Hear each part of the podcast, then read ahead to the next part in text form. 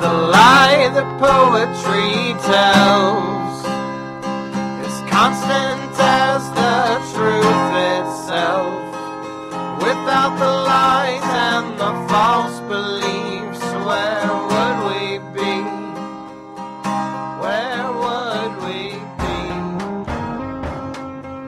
Welcome to the State of the Theory podcast. I'm Hannah, And I'm in India. and we are your theory doctors. Welcome back. Hello. Um, hope you've all been well. If you've listened to our previous episode, uh, you will know that in episode 48 we spoke about dieting and food and the demand that we all experience to have the perfect body. Uh, in this episode, which is conveniently episode 49, uh, we are going to talk about the other half of the equation, if you like, exercise, and the amount of pain that we are all prepared to put our body through in order to make it look closer to what we think it should look like. Yeah. And there's a weird, obviously, intellectually, we know that there, we should be drawing an intellectual distinction between exercise as a health activity, hmm. either to strengthen ourselves hmm. or um, to increase our kind of energy, hmm. to increase our capacity to be active in the world and to do the things we want to do. That's one one thing that we know that people exercise for.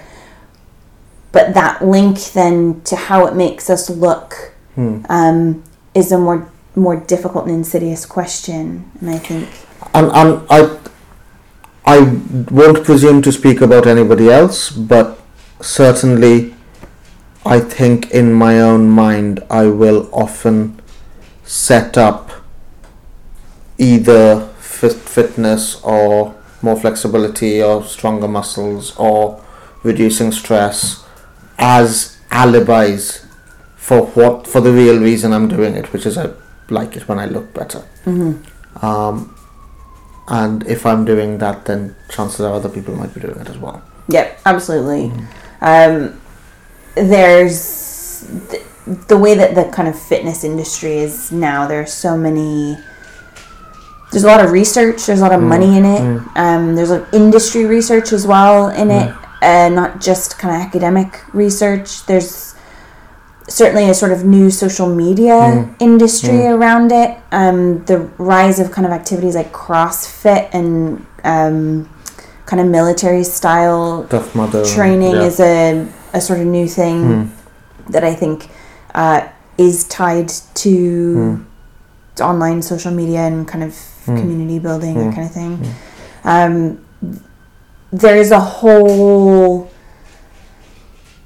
a whole world to unpack mm, here. Mm. And so when I first went to to my personal trainer, I went mm. I started going to see a personal trainer about a year ago. And the reason I went was because I felt like I couldn't like it's really quite simple. I couldn't lift heavy stuff the way I used to be able to lift heavy stuff. And I don't have kids, so like one of the things that keeps moms really strong if they're able to lift their kids is lifting their kids and then mm. lifting all their kids' stuff as their mm, kids mm, get older and bigger. And so for about 18 years, you maintain a certain a certain amount of strength without having to go to the gym simply by like carrying your children around. I don't have that. Um, I work in an office most of the time, and the sort of extent of my moving around at my job is uh, schlepping exam papers to various offices or standing up in front of hmm. a, a lecture hall full of students and wandering around a bit with a mic for 50 minutes. And after I did my PhD, hmm. I had stopped really doing anything. Hmm. The PhD, I think for those of you who've done them, if you know, for some reason subjected yourselves to them, will know that that towards the end, Yeah. certain things in your life are sacrificed. Yeah. And one of the things that I sacrificed hmm. was um, leaving the house. Hmm. Really, hmm. uh, I basically spent the last six months in my head, in my own brain. I couldn't really do anything, and that meant all sort of activity. And I found that I couldn't lift boxes when I was moving Hmm. moving houses hmm. and I didn't like not being able to hmm. lift boxes. I would get out of breath faster than I ever had before and I really didn't like that and I felt really ashamed of it. The biggest feeling I had was shame and I didn't really want to go outside and show the world myself because I felt like everyone could see that on my body. And um, that that was a, a, a marker of some mm. sort of deficiency mm. or mm. something that I'd lost that I'd been good at before and, and wasn't good at anymore. Um, you know, the ridiculous irony, of course, is that in the interim I had earned a PhD. Yeah. Um, but that didn't matter. My arms were flabby, and I had to lift heavy stuff. And I'm, I'm I'm a little bit competitive. I don't like to think that I'm competitive. I'm a little competitive, and my partner Tom is extremely strong. He's got huge broad shoulders, and he can lift pretty much anything. Hmm. And um, I get really mad when I hmm. can't lift hmm.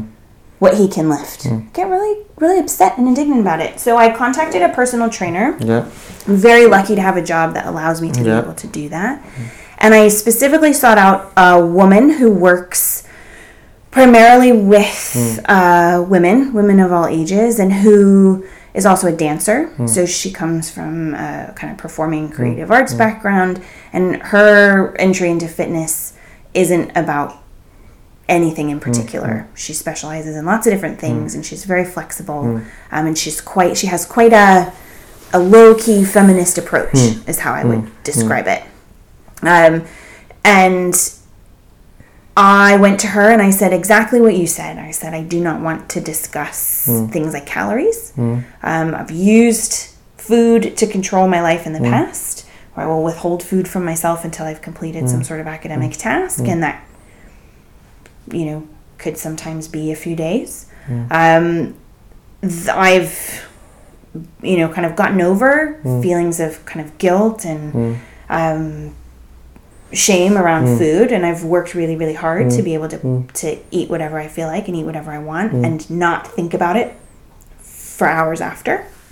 And that has been a lot of a lot of hard work. So I said specifically I don't want to dredge that shit up. I want to get strong and I really want to lift heavy weights like the really heavy ones. Like I want to do back squats with a big ass bar and I want to be super strong. And she was like I can help you with that. Let's do it.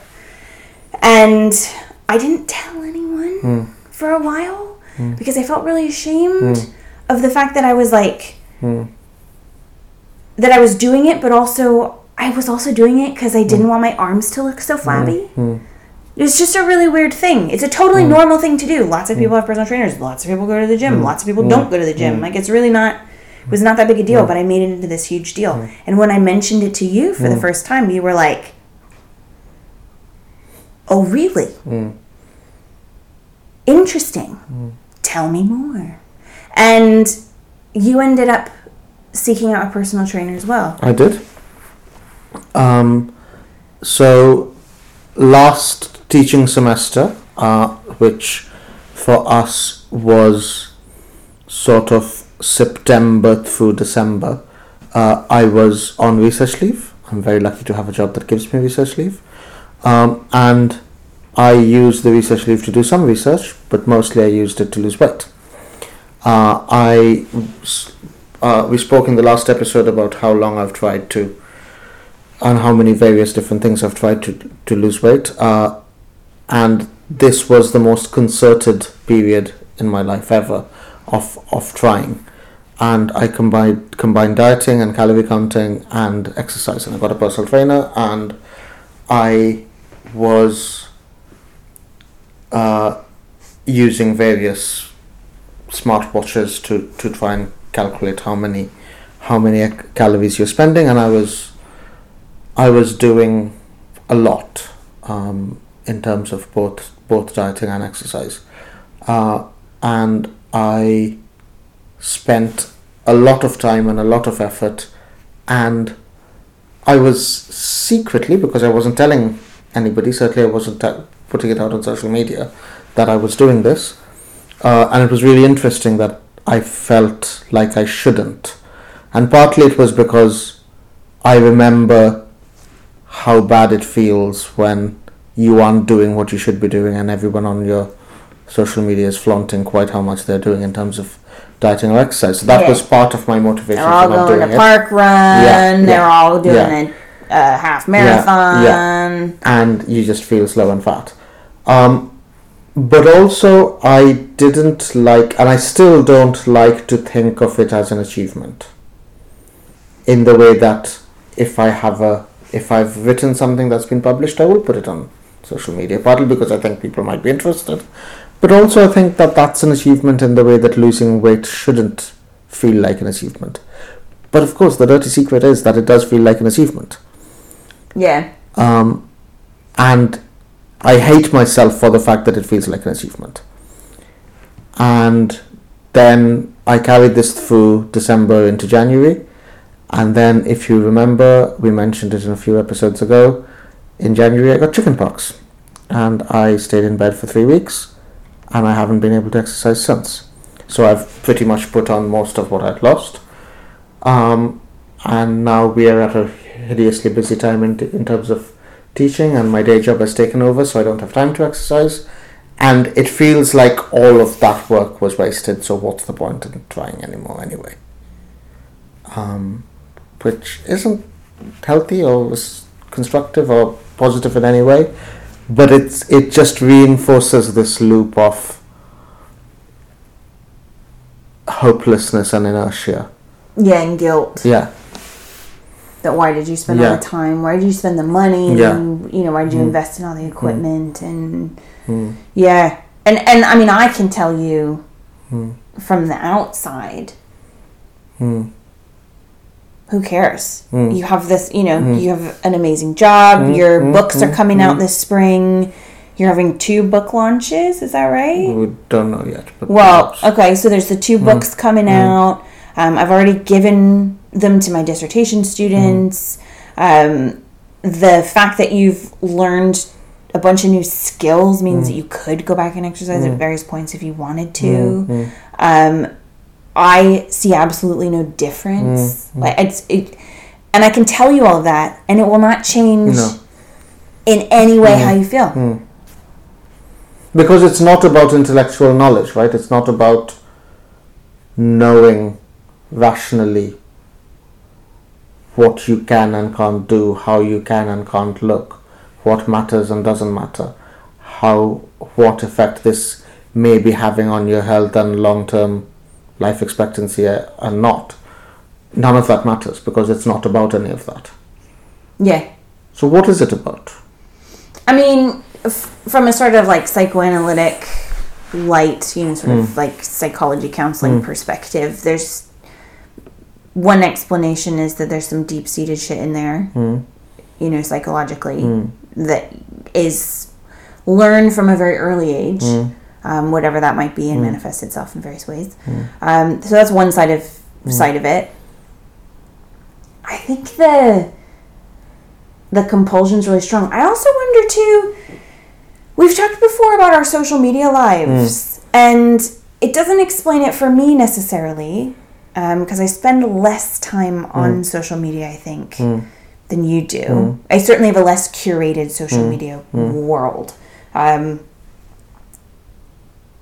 a lot of your kind of day to day knowledge gets produced via social media. And a lot of your kind of the news sharing mm-hmm. and the way that you keep in touch Yeah. with friends and family mm-hmm. because obviously you have mm-hmm. a, a life like i do that's you know international. A lot of that happens on social media. Yeah. and the you know for all we kind of say like oh yeah d- you know park run is a personal achievement for someone else who cares? We can say that but the whole point of social media is that it causes an emotional response Yeah. in you when you see it and the point of the posts and the way the algorithms work and the way that the media works is to cause that sort of emotional response in you so if you're subjecting yourself to those types of narratives whether you're critiquing them or not doesn't necessarily the critique isn't enough And that's the point. The critique you. isn't enough. It doesn't defend Yes, you yeah. from the effects. Yeah. Yeah. It's like if you're a scientist uh, in the early 20th century and Hmm. you're studying, um, I don't know, you're doing genetics research and you're hmm. using radiation hmm. in order to collect data and you're you're hmm. shooting yourself with uh, you know tons of radiation and you give yourself cancer. It's you know the science is great and really useful and groundbreaking and innovative but you have sacrificed Yeah. yourself in order to do it. Yeah, I've been thinking about this a little bit because I've spent a tiny amount of time um, researching and writing uh, what will hopefully be a book chapter on advertising and uh, partition and borders, and specifically adverts that use borders. And it doesn't matter how much time I spend watching them and breaking them apart and analyzing them. Good ones can still bring me to tears. yeah Um, and it's that classic example where you're forced to face up to the fact that any any analysis you can make of the system is from within the system. And there is no way you can step outside of culture to look at culture and, and identify processes and forces that constitute it. So any forces that, that you identify you are always already subject to it. Yeah. Um, and it isn't therefore easy to see how an established body of thought that we might call critical theory will give you the tool to upend those forces. Mm-hmm. which is maybe i mean in a sort of uh, kind of more practical less kind of nuanced way why we talked kind of at the end of last week how mm. the the body positivity movement has mm. been led very much by women of color mm. specifically black women in the united states. Part of that is challenging white supremacy and challenging ideas around you know aesthetics that tend to be associated with white women in particular but one of the things that they've been really successful at mm. actually is eventually their mm. i the ideas and the theories and the practices mm. have made their way into white body positivity kind of thinking. And not just have been appropriated but have made their way in because of of the otherness of black women's bodies and black women's daily experiences. They're able to be critics. And they're able to say we've been excluded from your culture in these various ways. We're subject to all of these hmm. norms but we can see what you can't hmm, hmm, which is that this is really violent and this is really awful. And we're going to protect ourselves and find ways of undermining and challenging that system. You know, find steal our tools, but you know, one of the one of the the reasons I think of the success is because of the exclusion and the othering of black women's bodies, and so black women have had to develop the critique. If you're inside it, mm. and I mean, I very much am. I'm a mm-hmm. five two white woman mm. with a BMI that's only marginally higher than mm. what it should be. Um, you know, I'm not. I'm not able to critique it. I'm in it. I am it. You you you you spoke about uh, briefly about your relationship with your personal trainer. Um, do you want to say a bit about your experience of the gym as a space? Yeah. Because last week we were talking about um, the Weight Watchers meeting as a space, and it seems to me that that another clearly identified space of regulation is the gym, and, and, and I have lots of thoughts and feelings about that. But I'd like to hear about your experience of the gym. Yeah. Oh, the gym is awful. I hate the gym. Um, I still hate the gym. I find the gym also entertaining Yeah. when I'm in a, I guess I would say a, um, a less vulnerable mood. Hmm, hmm, hmm. Uh, when my defenses are stronger, I find it a, a kind of funny place sometimes. Um, the the space itself, right? It's all full of mirrors. There's a lot of watching. There's a lot of furtive watching because you're not supposed to watch, mm. but obviously you have to watch to a certain extent to see mm. who's got which dumbbells and mm-hmm. who's on which machines and mm-hmm. um, you know who's making that really loud noise. Mm. Um, the weight room is a really interesting place for women. I always see in my gym, you know, I'm at, I go to the university gym, so um, it's a little bit different. The kind of it's more self-selecting the people who use mm. the gym. Mm. Um, but one of the things my trainer often talks mm. about is uh, psyching our girls up for using the weight room.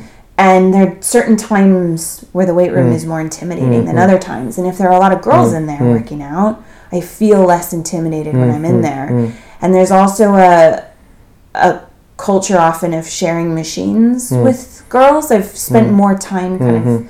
Sharing different things and mm, sharing different mm, spaces mm, with girls, especially especially if there's a crowd of men around us who aren't sharing.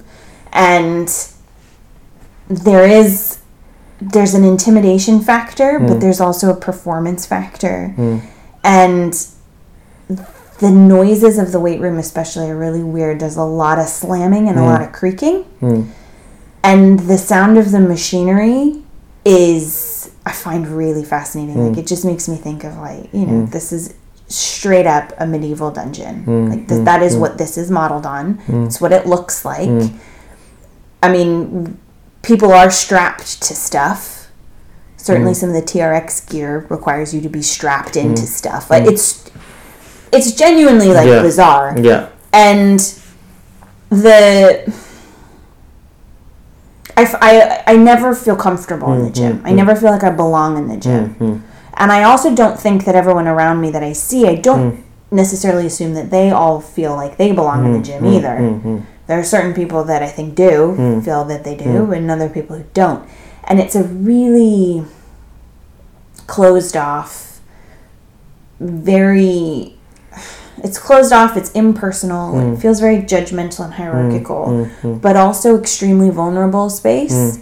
where people are often doing stuff that is really painful or really challenging or um, makes them feel extremely vulnerable and so it's a it's a very kind of high stakes environment Yeah, yeah. A lot of that is familiar to the to me from the gym that I go to. Uh, the impersonal bit is particularly true, which is for clear financial reasons. The gym disincentivizes you from attempting to make contact with staff until you appoint a personal trainer. So um, the gym I go to, you don't get you there. There is a code to enter.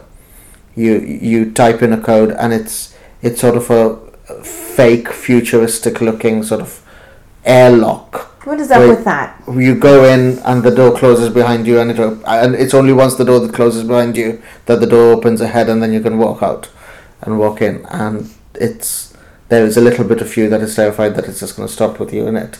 Um, and from that moment on, you are on your own, and everyone around you is using headphones, and you're using headphones, and you, no one wants to talk to you, and you don't want to talk to them either. Um, but that sort of furtive looking, because you feel at once that you are in, being encouraged to look at people who are much better than you, and hate yourself for not being that good. But there is also the sense that you're being encouraged to look at the others who are perhaps not as good as you. Mm-hmm. And you can feel that creeping judgment coming in, where you can imagine if I spent years and years and years here, then maybe I would start to look at the, the, the newbies and go, you can't even do that. yeah. And that sense of wanting to be better than everyone else as an individual and you know screw the rest of you seems to pervade every gym I've ever been to. Yeah. Um, and then that is combined with sort of rules about what machines you should be using and what the gym etiquette is and what to do and what not to do and again not unlike Weight Watchers a, a, a, an environment that is designed to be uh, unfriendly to the point of hostility in an effort to encourage you to follow all the rules. Yeah, and to eventually, so that you, um, because I have friends, people that I know, and who do various types of kind of fitness hmm. activities, who love the gym. Hmm. It's one of their favorite hmm. places, and there's a the point at which you get there requires a sort of initiation, and so there's almost a promise that if you push through long enough and hard enough, and you go to enough classes and you learn enough skills that eventually the gym will become a community for you. You But isn't that always going to be receding? A deferred kind Yeah, of thing? isn't that promise always going to be deferred? That doesn't matter how good you get, there's always a target that is just past the horizon. Yeah, but the space of the gym might change. Yeah. So the target, Hmm. the target and the goal, because it's all about goal setting, is in progress, progression. Hmm. Those things are never achieved. Hmm. That's the whole point. But that the space of the gym transitions Hmm. from being a hostile place that says, you know, you don't belong here yet, you can't hack it, this is not for you, Hmm. to this is your place and we will support you in your goals and we will support you in your progression we'll make it happen for you. There's a, a transition. And some people do have that experience with the gym but there's a commitment that's required i feel like. And there's a a buying into of a certain amount of the the culture that Quite literally buying into. yeah, yeah. 'Cause and then you have cheap. to you have to pay for it, hmm. but and that you have to put up either put up with, hmm. critically engage with, and then leave to one side, or hmm. s- go all in. And I do have, you know, I have, I have friends that I have debates about this kind of stuff with. You know, actually, actually, a lot of the science on obesity doesn't actually say that. For example, or that thing that you're saying about fat people, not actually true according to the evidence. Hmm. You know, where did you learn that? You know, these kinds of mm-hmm, things, mm-hmm. and they, you know, they don't really like to hear. It doesn't fit the narrative. It hmm. doesn't fit because they feel safe in a gym space. It makes mm-hmm, it's something um, that is constructive for them identity wise, and also like presumably there's endorphins and stuff as well at work. I have to say, I mean, admittedly, it wasn't for a huge long time, but I was doing a lot of intensive exercise. I mean, I'd say intensive, obviously, it's all relative, but I got to the point where I could run 10k, which isn't nothing, I guess. Um, Listen to yourself. right, you're doing it. Like you're pro- you're doing it. What we're talking Yeah. about. A 10k yeah, is great. But I never experienced endorphins. I still don't know what they feel like. Yeah, I've never experienced them either. Yeah. And I was like, right, I grew up, so the food stuff is one Yeah. thing, but also I grew up in California. Yeah. Everybody plays a sport in California. And I grew up swimming Hmm. um, quite intensely Hmm. um, until I realized that swimming is. N- Swimming is not the sport for people who can't stop talking. Hmm. and I learned that quite late. um, and I just got so bored because I couldn't talk to Yeah. Hmm. anybody. Um, but I did grow up playing playing sports as a child. I was an act, definitely an active kid and an active teenager. Um, so it's a part of my life. I've never mm. experienced an endorphin. Yeah. What do they look like? Are they Yeah. orange? Are they purple? I was they- I played sport growing up. We used to play play cricket in the summer in India in the afternoons. And if you know anything about afternoon summers in India, they're not necessarily conducive to playing sport. and I have a I have a great time, but I've no idea what an endorphin is. controversial. Side note: Is cricket the sort of sport that gives you endorphins? Ooh, it is the way they're played in India. Maybe not the way it's played in Britain, but the way it's played in India, yes. They have specific Indian and cricket endorphins. It's better than baseball, anyway. That's a boys' sport. Baseball's a boys' sport. Girls have to play softball. Because the ball's too hard for girls. Small, actually. Yeah. Too small. And the pitching. Do you remember when Andy Murray realized that he had been they'd been given women's tennis balls, and up until that point, no, one knew that No. women had separate tennis balls. I didn't know this. Was this on, Yeah, did this this, happen on Twitter and I missed it? I think it happened. I don't know, it happened a few months ago. What? Apparently, women's tennis balls are different from men's. I mean, yeah, women's bas- basketballs are different from men's Yeah. as well. Yeah. Was he upset, No, I don't think so. Or was he it like, "Oh, actually, it's harder to play with with just- lady balls"? Was it that it was different? I think it was The just balls were different, yeah. different in the Yeah. middle of the game. So yes, I don't think Andy Murray was upset necessarily. I think it was just the ball was behaving differently to what he would expect. Oh, Yeah. Oh, and you have to use the tools given to women. Yeah. The environment changes. So difficult. Men have it hard. Men do. they do. Anyway, those, that was a fun D2. a fun detour Yeah. and side tangent. Yeah. Maybe we'll do episodes on sport. We should. We haven't really done very many. We did a we did a football episode. Yes. Why do we con- continue to go to the gym as opposed to finding other less dislikable forms of exercise? Yeah. Well, I think about this a lot. Number one for me is the weather. Yeah. I refuse to go outside in Scotland if the At weather it like pretty much. Yeah. But if the weather is even remotely unacceptable, Scottish. Yeah. even remotely Scottish, I will put it off. Hmm. And in California, hmm. you know, you hmm. if it's rainy, you postpone your hike a day and you go hmm. hiking the next day because normally Hmm. You're promised typically, yeah. sun at some point. Here, that's not how it works. And I really don't like being cold and wet. And uh, yeah, so that's reason number one. Yeah. Reason number two, I used to dance. Hmm. Um, and I used to go to dance hmm. less as a kind of fitness thing. And I always used to say that I enjoyed dancing hmm. specifically for the same reason that I enjoyed climbing, because I used to rock climb as well. These all, I, I all stopped doing these when I was doing my PhD, when I had no money. Um, they all cost Yeah. a certain amount of money. Yeah. Like they weren't prohibitively expensive when I had a kind of lowish paying job Yeah. or a Yeah. kind of temporary Yeah. Mm-hmm. bit of money, whether it was coming from student loans or whatever. I could sort of afford to do one of these Mm-hmm. things.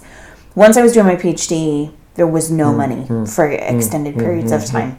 Um, and it was always something that I've, you know, know intellectually, right? These are activities for middle class people Mm-hmm. Yeah. and whatever. Um, but like, you know, I stopped doing them Yeah. for financial reasons. And then I stopped going back because I was commuting. Hmm. And I couldn't go to dance classes hmm. It started at 6 if my train hmm. did- didn't get back in until 7:30 Yeah. at night. So th- there were all these kind of structural things that made my chosen activities very difficult to do. Activities that require groups to get together, activities that require a certain amount of time. It takes a while to be at the climbing Yeah. gym. Yeah. like yeah. it, yeah. you kind of have to hang around there for a while. Um, activities that require money. Mm. So it, that's kind of why Hmm. exercise phased itself out of my life. And it's not like I've ever been, you know, that committed to Mm, any form of exercise. But I think currently, I mean, I could probably go back to a dance class. mm. But there's there's something about the personal training aspect of it that That was it for me. takes me back. For me, it was gym. it was the n- n- having made an appointment with a personal trainer means I have to go Yeah, because I'm committed to somebody else, and without having that external figure to sort of submit to, I guess, exercise wasn't going to happen yeah, and this is this is what is so fascinating to me about my experience with the gym which is it's not just that there is a paradox about me recognizing intellectually recognizing the problems of the way in which the we are it is complicity is demanded of us by these systems uh, it's not just that I recognize that and I'm still subject to it and still um still let it influence how I think and feel. It's that I need that system in order to do the exercise in the first place. yeah, Right? If I don't have a person who symbolizes the the reg- the regulatory aspect, the uh, uh, the uh, a person who symbolizes the demand that you will obey, I won't. yeah, And that that's a really interesting paradox for me that I can't quite square. yeah. There's a bit of that for me. I think I I also the relationship I have with my trainer is one of like not wanting to mm. disappoint her mm, mm, because I I I think she's a good trainer, and I think the expertise that she has is very, very valuable. And I think that she's really unique at what she does. So her opinion matters to me not just because she's a sort of figure of authority, but also because I really like her, and I I value her affirmation mm-hmm. on a more kind of emotional, personal level. Yeah. But to me, there's also one of the things about exercise, certainly one of the things I loved about dancing and mm-hmm. climbing, mm-hmm. is this the very cerebral aspect of it. They're activities that require a lot of uh, active mental engagement as you do them. And some people really love running on a treadmill and emptying their mind. That you've described that Yeah. experience before of running and emptying your mind. Yeah, um, certainly, certainly, road running more than treadmill running uh, does that for me. Yeah. Um, it does not do that for me. My mind just keeps going, and whatever my mind is saying is not good when I'm running, and I it just won't ever go away. Yeah, it, I mean, I don't know if it's emptying my mind. I think it is more allowing me to think things. So I can put some music on and I might be thinking about the book chapter I'm trying to write or whatever. But it just allows me to sort things out in my head. Yeah. Um, treadmills don't do that because I'm spending too much time worried about not falling over. Yeah, there's a bit of mechanics to the Yeah. treadmill. um, and I'm not the most balanced person at the best of times. Um, but road running did that for me. Yeah. Um, in the way that, like, I've only did I only did park run once. Parkrun, if you don't know, is a uh, meeting where every Saturday groups meet and could be up to a few hundred all run together, run 5k together at whatever speed you can. It's actually a really, insofar as you can have non-judgmental exercise outlets, parkrun comes pretty close. Um, you are everyone finishes. There's no cut-off point. You take as long as you take. You're not competing with anyone else unless you wish to. Uh, and the ethos is we don't don't care who you are. We don't care how slow or fast you go. As long as you can run or walk 5k, you can take part. Um, and not incidentally, it's all free, run by volunteers. Um, but parkrun, while I enjoyed it when I did it, it didn't do that clearing head, sorting out things in my head, because there's something about the solitariness for me, Yeah. uh, which is why gyms don't do that either, because it doesn't matter if you're with a trainer or not, you're not alone. Yeah. you're You're surrounded by people Yeah. doing the same thing. Yeah. Hmm. I find there's a teamwork aspect to climbing that I like. There's a Yeah. teamwork aspect to dancing that I hmm. like. But there's it's a it's the intellectual bit hmm. that I like. And one of the things about weightlifting is there's quite an intellectual calculation that goes mm, on mm. in terms of figuring out weights and reps mm. and w- the kind of chemical process that's happening in your body at the time. And for women especially because it's only recently that it's been encouraged for women to lift heavy weights at all. I mean, it's quite a new thing. Social Yeah, media has a lot to answer for in, in terms of both making that a mm-hmm. thing and also making it not a thing. Mm-hmm. Um, there's a there's kind of a subversive aspect yeah. to hmm. to like bench pressing, for example. Yeah, I have like tiny little stick arms hmm. and like very little in the hmm. way of like Yeah. back muscles and my forearms suck. So uh, sitting and hmm. doing the hmm. activity of a, of a bench press which is hmm. highly technical and quite specific and weird and useless in and of its own right is kind of a subversive act. It's really that's really interesting because I was thinking this as well earlier on when you were talking about uh, the competitiveness in the weight room. Um, I figured on figured out quite early that especially without my personal trainer, the weight room wasn't for the likes of me, and I'd never go in there. Yeah. Right, so I do rowing, I do treadmill, I do the cardio machines, I do um, um, interval training, uh, both with equipment and without, uh, and I do resistance weights, but Like dumbbells and stuff. yeah, or even like, um, you know, bicep curls and Yeah. th- those the the weight machines, if you like, Yeah, yeah, as opposed to the free weights. But I wouldn't go anywhere near the free weights yeah. because that's for people who are good at this stuff, mm-hmm. and I'm not. Um, and I'm just there to lose some weight and get a bit fitter. But I'm never going to be able to progress any further than that.